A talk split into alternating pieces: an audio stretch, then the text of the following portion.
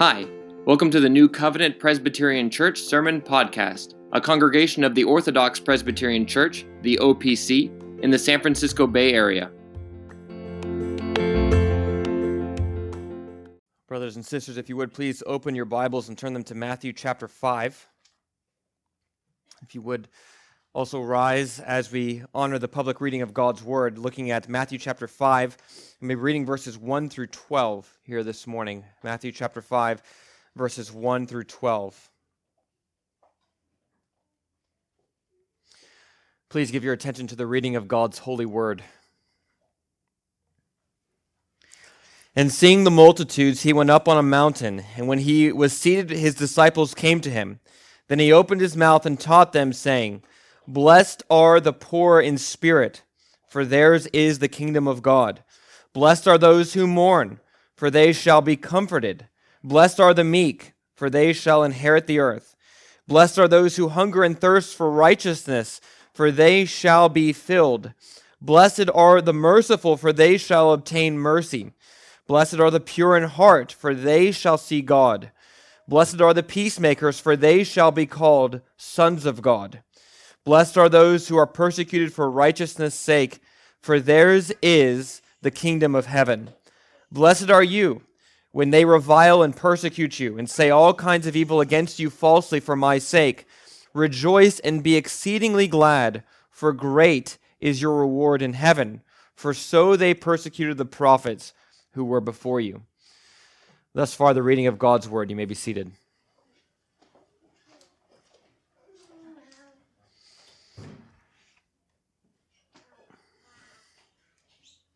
Let's go to the Lord once again in prayer. Oh, Father, as we do consider this passage where the Lord Jesus Christ opens up his very famous Sermon on the Mount and pronounces the blessings on those who are a part of the kingdom, Lord, we do pray that you would give us clarity of thought, that you would give us eyes to see, ears to hear the words which are spoken, that we might see the wonderful blessings of the kingdom and that we might be given the grace to endure whatever suffering comes our way in such a way that our lives are seen in the descriptions of those who could be called the citizens of the kingdom.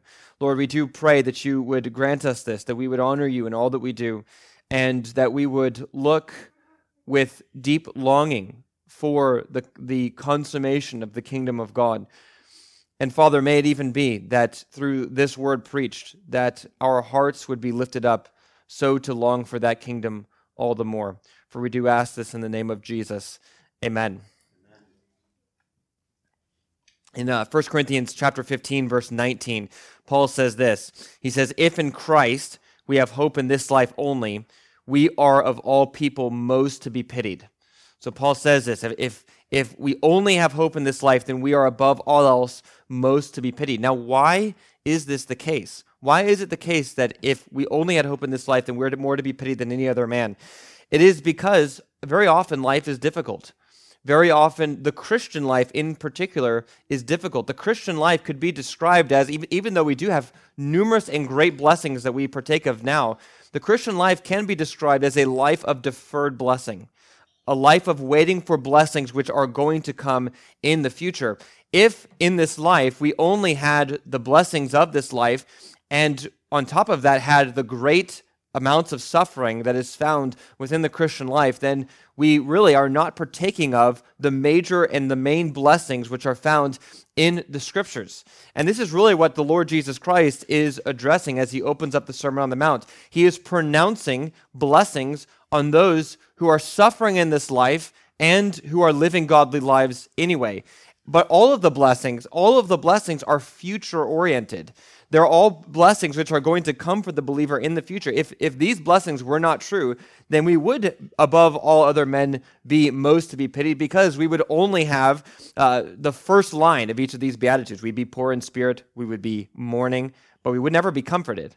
We would maybe be showing others mercy, but we would never receive mercy ourselves. We would be hungering and thirst for righteousness, but there would be no sense in which we would actually receive those things. All of these things which are that the Lord Jesus Christ is describing are descriptions of things Christians should do as they suffer, and if they do those things, And if they are characterized by these things, then they will in fact receive blessings in the future.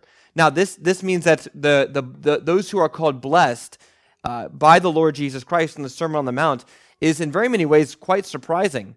Remember, in the context, Christ is, is just come on the scene. He is the king who brings the kingdom uh, with his own presence, with his coming.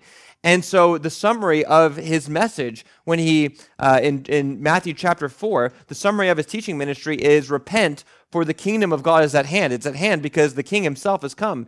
Now, you would think if the king has come in the kingdom, everything that's being prophesied in the Old Testament, if all those things are coming about, then those are blessed who get to receive all those blessings in the kingdom. However, Christ, by saying, those are blessed who mourn, those are blessed who are poor in spirit, he is saying that even though I have come, there is yet some kind of surprise that's happening with regard to who's blessed. It will not be the case that the kingdom will be immediately established in such a way that it removes all suffering. Even though the kingdom has come with the coming of the king, yet there is still going to be persecution. There, are, there is still going to be poverty in various ways and capacities. There is still going to be mourning. And Christ is saying it is for those who show themselves to be members of the kingdom, citizens of the kingdom, even as they await the blessings of the kingdom before they even receive of them. It is they who will, in the end, be blessed. And so, in many ways, then, the beginning of the Sermon on the Mount fits very well with uh, our sermons on First Peter that we have been looking at. We've been going through First Peter, where Peter emphasizes the need to be godly in the midst of suffering as you await future blessings. It's really a summary of what Jesus is saying uh, here. Even though the kingdom has come, there will be great hardships, and those who remain faithful, it is they who will partake of the blessings of the kingdom in the future. And so Jesus gives a number of Beatitudes. Is a very famous passage. You're probably familiar with it. Uh, in these Beatitudes, the way it, they're structured is the first line gives a description of the person who's blessed, uh, describing both the situation he's in and then also the way in which that, that person shows forth godliness in that situation. And then there is a blessing that is received in the second line. So there's a description of the person who is going to receive the blessing, and then there's the description of the blessing. And so, in terms of organizing the, this passage this morning, we're going to look at it under those two headings. So we're going to deal with all the first lines together to, to paint a picture of um, the kind of person that is going to be blessed with the blessings of the kingdom. Uh, these blessings are meant to all be taken together. The description is not a description of eight different kinds of people, but one kind of person who expresses all of these things. And the blessings are not eight different blessings for eight different people, but they're rather blessings that every Christian is going to receive as he reflects these uh, various. Uh, uh, attributes and characteristics. And so we're going to look at uh, those two things um, together. So we're going to look at the description of those who are in Christ and then also the blessings that those who are in Christ will receive. So now let's think then about the, this first point, the description of those who are in Christ. This is particularly looking at the first lines of each uh, of the Beatitudes. So blessed are the poor in spirit, blessed are those who mourn, who, who are meek, who hunger and thirst for righteousness, um, and all the rest. Uh, one thing that's important to recognize as we begin to look at these things is what Christ is doing here is he is very many, if not all of them, all of these descriptions come from Old Testament passages and themes, which were spoken of uh, to give hope and consolation to those who were suffering. And so, the idea of poor in spirit, the word poor is likely picking up on a, theme that was uh, the idea of the poor in the Old Testament is very, very common. It always in the Old Testament meant something more than just simply poverty. Uh, those who were the blessed poor in the Old Testament were those who were poor, but also poor in spirit in the sense of being humble before God and, and therefore true uh, believers. Uh, those who mourn and yet who are comforted seems to be an allusion to Isaiah chapter 61, verse 1. The meek uh, inheriting the earth is almost an exact quotation of Psalm 37, verse 11, which we read earlier. Hungering and thirsting for righteousness, you have uh, this kind of language throughout the Psalms of, of hungering and thirsting uh, for God. Uh, righteousness, I think, is is uh, meant to be a description of the Lord Jesus Christ Himself and the righteous that we brought in through the Messianic kingdom. Those who are merciful, uh, who receive mercy, is very similar to Psalm 18, verse 25. The pure in heart is a reference to Psalm 24, uh, verse 4. In summary, what Jesus is saying is everything that the Old Testament has said as a description of those who are faithful to God I am saying that it is those people in particular who will, in fact, be blessed. And so let's we're going to look at these in, in more detail now. So let's consider now poor in spirit. What does poor in spirit mean? Now, this has been given a number of different interpretations over the years. Um, it it should not be taken to mean poor in the Holy Spirit, as in like you as in you do not have uh, the Holy Spirit. Nor do I think it is right to take this as as meaning poor with regard to spiritual things. This is uh, something that um, those two uh, um, interpretations would be true also of every unbeliever, and they're not going to receive uh, the kingdom of God. One of the the uh, interpretations that was given very early in the, in the church, in the ancient church, and, and through the medieval church was the idea of being humble. The idea is poor in spirit means that you are poor in your inner spirit. Uh, there is a, a humility before God, and that is often it often includes outward poverty. So there's the idea of a, uh, and this is again where this is again the way the phrase is used throughout the Old Testament those who are oppressed outwardly, who are poor outwardly, who have nothing outwardly that would show them to be blessed. Uh, this is where there's a great there's great surprises all throughout the, the, the, the Beatitudes. There's nothing outward that shows you to be blessed, and yet you are not only poor in terms of your material wealth, but there is a poverty in spirit whereby you are humble before God. Uh, you, you do not lift yourself up. You're not like one of the, the great people of the earth who are self congratulatory. You are poor in spirit. There's nothing outwardly that would indicate that you are going to be blessed. In the eyes of the world, you're not blessed. You are above all else most to be pitied in the eyes of the world. But it is for those people that actually the kingdom of God belongs itself. Now, the second one is those who mourn. Those who mourn. Uh, and they themselves will be comforted. Isaiah chapter 61, verses 1 and 2 describe the, the, the coming of the Messiah in this way that he comes uh, to bring consolation to those who mourn. Mourning is, would be related to uh, mourning over sin and all of sin's effects within the world. Uh, so everything, you, you look around and uh, you, you see all of the effects of sin, and it causes your heart a great consternation. Again, outwardly, the world would look at you and say, You are to be pitied you are certainly not blessed. Uh, and yet Christ says it is these people who are in fact blessed. The meek, as I mentioned, this is almost an exact quotation from Psalm 37, verse 11. And remember then the context as we were reading through that. The wicked are oppressing uh, the godly. They are then the, the humble poor, uh, and they are being oppressed everywhere. And yet, the psalmist says, in the future, it'll be you who will inherit the earth. So there is those who are going who are oppressed, who are even as they are oppressed, who are gentle. They are in this regard meek. It is these who are going to be blessed in the coming of the kingdom. Those who hunger and thirst for righteousness. This is the idea of hungering and thirsting for righteousness would include um, a, an individual, a personal individual, hungering and thirsting after the righteousness which God gives. But it even goes beyond that. Uh, righteousness in verse 6, the, in the fourth beatitude, um, is parallel with verse 10, the eighth beatitude, which speaks of being blessed for per, being persecuted for righteousness' sake. So their righteousness goes beyond just receiving a, a particular righteousness from God. Particularly in verse 10, righteousness is in parallel in verse, with verse 11 with the Lord Jesus Christ himself. So, the idea of hungering and thirsting for righteousness is you look around, you see that ungodliness prevails everywhere, you see in your own heart sin, and you long for the coming of the Lord Jesus Christ, where he establishes righteousness, true righteousness and justice within the earth. That is to say, you are longing for nothing less than the Messianic kingdom and the coming of the Lord Jesus Christ himself, with all that that will entail. As one commentator put it, satisfied with neither personal righteousness alone nor social justice, or we could say righteousness alone, they cry for both. In short, they long for the advent of the messianic kingdom. This is what it means to hunger and thirst for righteousness. The next one, blessed are the merciful. The merciful. The idea of being merciful is looking with pity upon another person's situation and seeking to help that person out of that particular situation. And this is something that the godly do, those who are citizens of the kingdom, so to speak, as the Lord Jesus Christ describes them. They do that even though they themselves, as we see in the context of the Beatitudes, are often persecuted. uh, they themselves are often in need of mercy, and yet they are showing mercy to others as those who suffer. This is a, a description of what those who follow the Lord Jesus Christ, what they in fact do. Next, we have the pure in heart. The pure in heart is a description, again, coming from Psalm 24, where there is a, it's a psalm about describing who will ascend the mountain of the Lord. Very similar to uh, the Sermon on the Mount itself.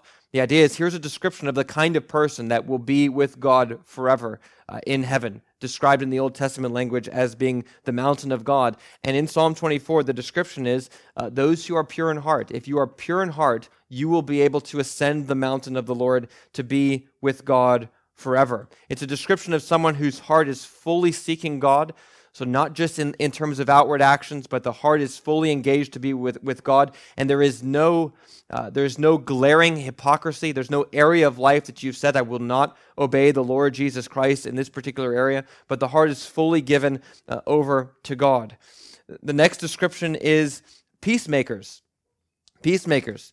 Those are blessed in the kingdom are described as those who bring peace, both peace in terms of their relationship to other people uh, they are those who are, are not contentious, n- do not cause divisions, who seek for reconciliation with their brothers and sisters, but also those who carry the gospel of peace so that men can be reconciled with their God, which is the, the true source and really the only source of ultimate peace that you can find within this life.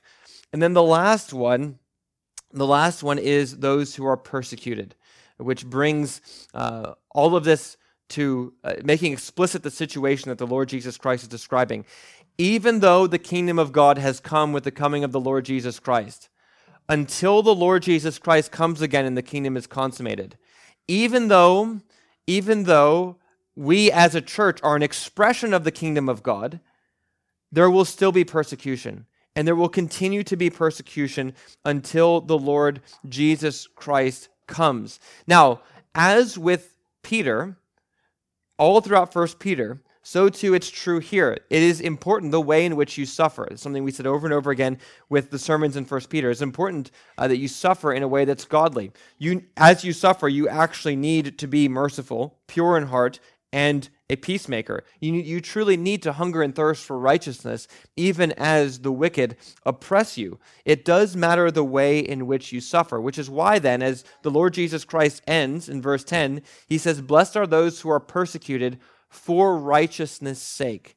Blessed are you if your faithfulness to the cause of Christ leads others to oppose you for that reason. And, in, and even as that happens, you continue to maintain your faith in God and you continue to re- maintain your faithfulness to Him. Now, this last one is expanded in verses 11 and 12. It's the, the fullest description of uh, what it means to be, to be blessed. And again, it's quite surprising. We would not typically think of those who are hunted as those who are blessed. And the reason they're blessed is because there is a def- deferred blessing that's going to come. It's not in this life in particular. But notice there is the expansion in verse uh, 11 and 12 where this, these things are emphasized further. Blessed are you when they revile you. Up to this point, the Beatitudes have been a description of people in general. Blessed are those people who do this. In verse 11 and 12, there's a shift, particularly to you. Uh, for emphasis and to show the importance of this particular blessing. Blessed are you when they revile you and persecute you and say all kinds of evil against you falsely for my sake.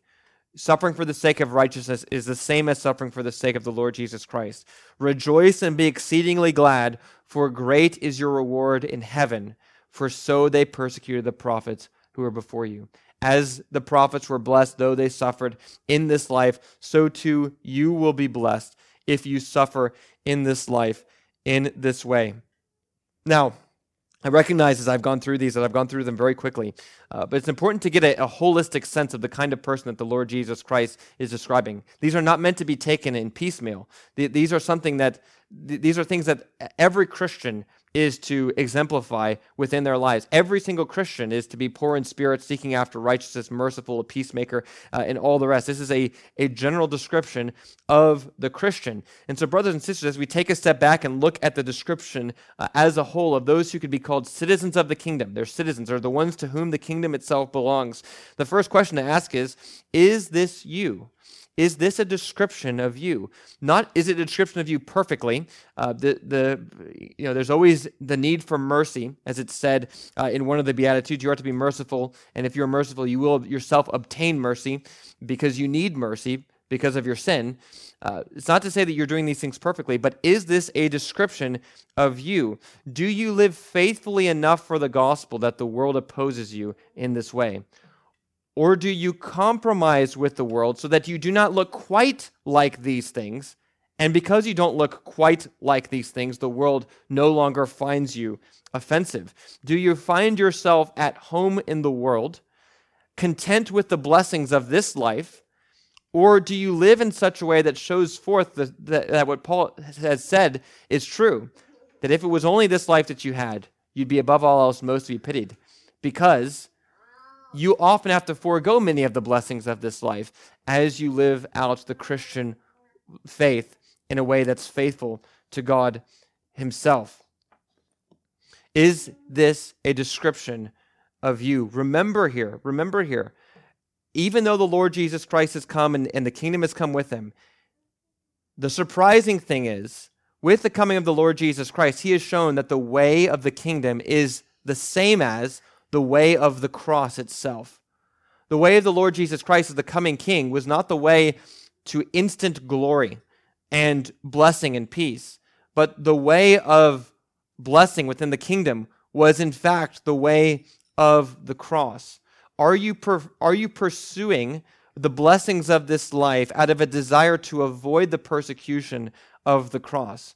Or are you being faithful to, to Christ by taking up your own cross and following Him and looking for the blessings that are going to come in the life to come. And are you doing these things while being humble and mourning over sin and all of its effects, longing for the return of Christ, showing mercy to others, being fully devoted to God, and making peace wherever you go? This is what it means to live a life within the kingdom of God. It is, it is a life of deferred blessing. It is a life of deferred blessing, something that was not immediately seen in the days of the Lord Jesus Christ. Many thought with the coming of, of Christ, it would be instant glory. But it is not to be so, as the Lord Jesus Christ describes the kingdom here. The way of the kingdom is the way of the cross. Now, secondly, then, there are a number of blessings that are attached. We're going to look in more detail at the blessings. As I mentioned, every one of these blessings is future oriented all of them are related to the coming of the kingdom, not with the first coming of Christ, but with the second coming of Christ. It's related ultimately to the consummation of the kingdom. Now, again, there are ways in which we can say that the kingdom has already come. We ourselves, as the, as the church of the Lord Jesus Christ, are an expression of the kingdom according to the scriptures. And yet, like those in the Old Testament, we are waiting for another city we have not yet obtained the blessing. Remember how this works in Hebrews chapter 11. There are all those descriptions, and part of the of, of the various uh, great saints of the Old Testament, and part of what's said about each one of them is they didn't receive the blessings. All of these died in faith, not having received the things which were promised to them. Now, that is still true for us, even though the Lord Jesus Christ has come. We will die unless the Lord Jesus Christ comes before we die. We will die not having received the, the blessings as they come. We will die in faith, looking to the, the, the full consummation of all these blessings when the Lord Jesus Christ returns. Now, the second thing to, to notice about these blessings is that they are um, related to the description of the faithful Christian, so such that those who mourn they're, they are those who mourn, therefore, that what they need is being comforted, and that's in fact the blessing that they receive. There's a connection between the, the, the description, each, each description of the Christian, and then the particular blessing that goes along with that, such that um, God perfectly makes up for whatever sufferings you go through in this life as you are faithful to Him by rewarding you in the life to come, such that you really lose nothing as a citizen of the kingdom. Though in this life your life be one of complete suffering, you ultimately lose nothing because God will so tailor even the blessings that you receive that, that every point of disadvantage you received in this life will be turned to an advantage. Every point of cursing will be turned to blessing on the last day. So look with me then with more detail. We'll go very quickly through uh, each of these blessings that are given. Notice that the Beatitudes begin and end with a description of those to whom the kingdom of God belongs, showing that this is really the great uh, theme of, of the entire thing. This is a, a great teaching on who belongs in the kingdom of God and to whom belongs the kingdom of God.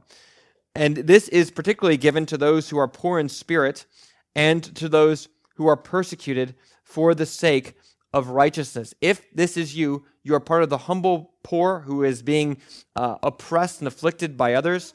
If you, if you are being persecuted for the sake of Christ and you're considered to be not blessed in this world, it is particularly you, to you, uh, who belongs the kingdom of God. The kingdom of God is, in fact, yours. Now, as I mentioned, with those who are, are with those who mourn, they themselves will receive comfort. This is again what the, the in the prediction of the Messiah. This is what will happen um, in Isaiah chapter 61, verses 1 and 2. The Lord Jesus Christ is anointed with oil, anointed with the Spirit in particular, uh, to preach the gospel, to bind up the brokenhearted, to bring comfort to those who are afflicted and to those who mourn. And this is what will happen. There is a sense in which the Lord Jesus Christ does this now, but ultimately, ultimately, this is pointing to the time when the Lord Jesus Christ will wipe away every tear from every eye at, uh, the, at his uh, return from heaven. Now, the, the third one, saying the meek shall inherit the earth. Again, this is almost an exact reference to Psalm 37. And as we were reading that, you may have noticed that the idea of inheriting the earth in Psalm 37, uh, or inheriting, more particularly in the Old Testament, inheriting the land, um, had to do with inheriting the promised land of Canaan. Over and over in Psalm 37, that's, that's the refrain. The wicked may oppress you, they may seem to be rich, they may seem to have all the control and the power, but you don't need to fear them because it is always the meek, the righteous, those who fear God. They are the ones who will inherit the land on the last day. They will inherit the land. And as I mentioned, this is particularly speaking of the promised land, the land of Canaan. But that in of itself was meant to be a picture of the reception of the new heavens and the new earth. The idea of the, of the promised land was that's the land where God is. And, I, and God uh, is saying that if you fear God, you will get to dwell with God in the land that God has provided for those very purposes. And so, because of that, in the New Testament, then there is this um, expansion or full explanation uh, of that type in the Old Testament. It's not just that you will receive the promised land, a, a small bit of land where God will dwell, but it is, in fact, that you will receive the entire world. You'll receive the entire world, and God will dwell there with you. Uh, this is what it means to inherit the earth. It's in the, many ways then synonymous with yours being the kingdom of God, just seen from a different angle. Being filled with righteousness, and I mentioned, is associated with the reign of the Lord Jesus Christ, with his coming, where there is a righteousness given to you perfectly. Uh, you hunger and thirst for this righteousness, and then you are filled by God. God Himself grants you the righteousness, the righteousness that you so seek, and it and it there is coming a, a point in time when the Lord Jesus Christ returns, when all of these things will be true in a perfect sense. The righteousness associated with the coming of the King which is prophesied all over the Old Testament, will in fact come to pass such that uh, there will be no longer any effects of sin anywhere, and we will in fact be filled with righteousness. Uh, being shown mercy, you are merciful to others. God Himself then will show you mercy on the last day. This is again pointing us to the end of time. Uh, the, the blessing that will be yours on the last day is that though you deserve judgment, if your sins were considered in and of themselves, God will be merciful to you because you yourself have shown mercy to others, showing yourself to be a true Christian uh, as one who has received mercy from God. Peacemakers will be called sons of God. Son of God is a title which the Lord Jesus Christ has by right. He himself, as the Son of God, became a Son of Man so that we, who are sons of men, could also be called sons of God. Uh, this is particularly related to uh, kingship in the Old Testament. The, the king, The coming messianic king was to be the Son of God. And yet, here, with the coming of the kingdom, not just are we citizens of the kingdom, but we even get the title of uh, Son of God, like the king himself, who was with the Father from all eternity. And so, all of these things are the blessings that the Lord Jesus Christ described. And as I said, all of them point forward to a, a, another time that will not ultimately be realized within this life. If it is in this life only that we have hope, then we are above all people most to be pitied. Now, what this means then, if all of these things are coming in the future, the only real way to be able to live the Christian life well is to have your eyes open to the glory of these blessings which are going to come in the future. The, the, there's not a great amount of consolation in this life. The consolation is what's going to come in the next life. Now you are asked to bear the cross. There are great blessings that you have, there's great intimacy and fellowship that you have with God, but you experience that now in the context of suffering. And even as the Lord Jesus Christ says here, even with his coming and the coming of the kingdom, there is really no guarantee of anything else except that this life will be a life of suffering. And the blessings that you are to receive are to be blessings that you will receive uh, in the future. They are not the blessings uh, of this life. And so, if you cannot see the blessings of the kingdom for what they are, if, you, if, if these things do not warm your heart to think about uh, the blessings that are going to be yours in the life to come, then there simply is no, there can be no foundation for true godly or Christian living uh, within this life. We are to suffer well in this life, knowing the blessings that are to come for us uh, in the future. And this is really seen um, first and foremost with the Lord Jesus Christ, particularly in his resurrection from the dead. This is uh, the, the, the time when the blessings of the kingdom are in fact inherited.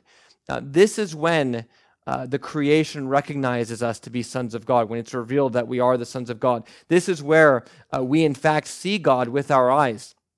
Job had spoke of looking to the time when he will see uh, his Redeemer. With his own eyes, he'll see him. Psalm 17 speaks uh, of the same thing. But it's in the resurrection that that will be true. It's in the resurrection that the kingdom will be consummated. It's in the resurrection that the earth will be inherited. It's in the resurrection that we will, in fact, be comforted. And all of these things are things that Christ himself received in his own resurrection. His resurrection is the beginning of the fulfillment of all of the blessings of the kingdom of God. And so, our lives, then, as the Lord Jesus Christ is explaining it here, is to be patterned off of the Lord Jesus Christ. Blessed are those, if you wanted to, to simplify it, blessed are those who bear the cross of Christ well, because they will be raised up on the last day, even as Christ himself bore the cross well and was raised up on the third day. Our lives are to be patterned after that of the Lord Jesus Christ, who did not receive any of the blessings in this life. If you are faithful, if you are faithful, as uh, John says in the book of Revelation, if you are faithful, if you are faithful unto death, then you will be given the crown of life. And so the question is then, with as we look at these blessings as a whole, is are you seeking blessings in this life or are you seeking them in the life to come? Are the blessings of the life to come so valuable to you that you would gladly be counted as one who mourns throughout your entire life, one who is constantly in need of mercy, who shows mercy though you need it yourself, constantly eh, that you will gladly be counted as one who is uh, a peacemaker and persecuted for the sake of righteousness. All these things, you gladly would be these things because it means that you will receive the blessings of the kingdom in the life to come. Are you living such a life now because of your understanding of these blessings? Now, if as I describe these things, you realize that this is not you, that you cannot be counted as a citizen of the kingdom because you are, in fact, going after the blessings of this life and you have no, no thought whatsoever of the blessings of the kingdom you see, you look at your life and you see that you're not a peacemaker. You're actually a contentious person, that you uh, are not really seeking after righteousness at all. If this is not you, then turn to the Lord Jesus Christ in faith and repentance. Turn to him that you might become a citizen of heaven. Those who are uh, these things that the Lord Jesus Christ is describing, they are not these things because of their own efforts, but rather they are these things by grace.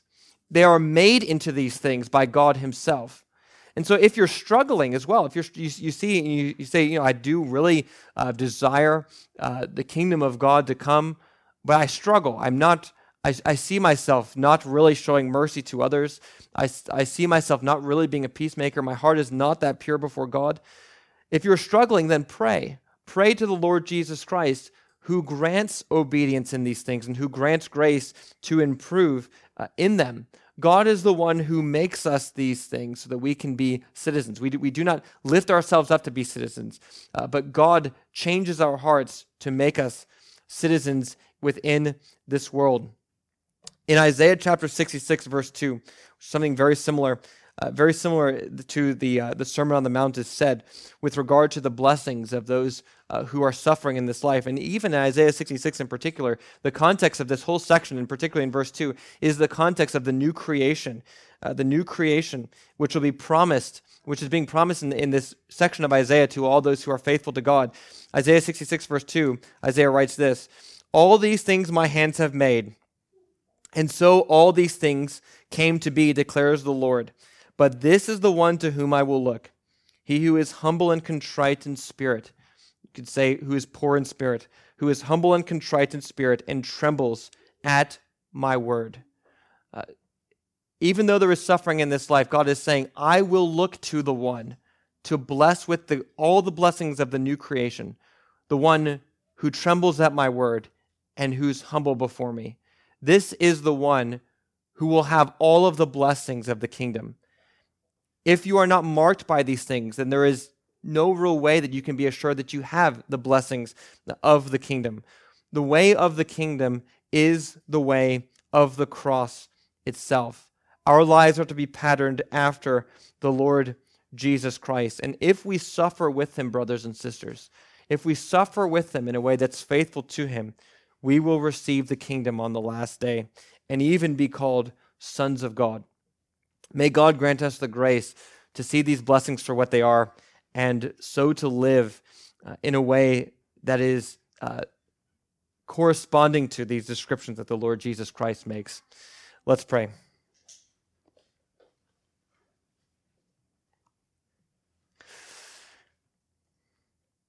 Father, how we do thank you for your word and for the teachings of, of your Son, the Lord Jesus Christ. Lord, very often there is a a desire in our hearts to want the blessings now or want to avoid sufferings now. But Lord, you have shown that even with the coming of the kingdom, that we must live godly lives even in the midst of suffering. Help us to do this well, O God. Help us to do this well, particularly now as we have faced so many hardships and struggles over this year. Lord, help us to do it such that the world would look at us and see uh, uh, even as we are persecuted in various ways, that we we remain faithful to you because we believe in you and that you are a God of great salvation. And may it be, Lord, that even the way in which we suffer as Christians, that it would be a witness and a testimony to all, that many might come to know you. For, Lord, we do ask all this in the name of Jesus. Amen.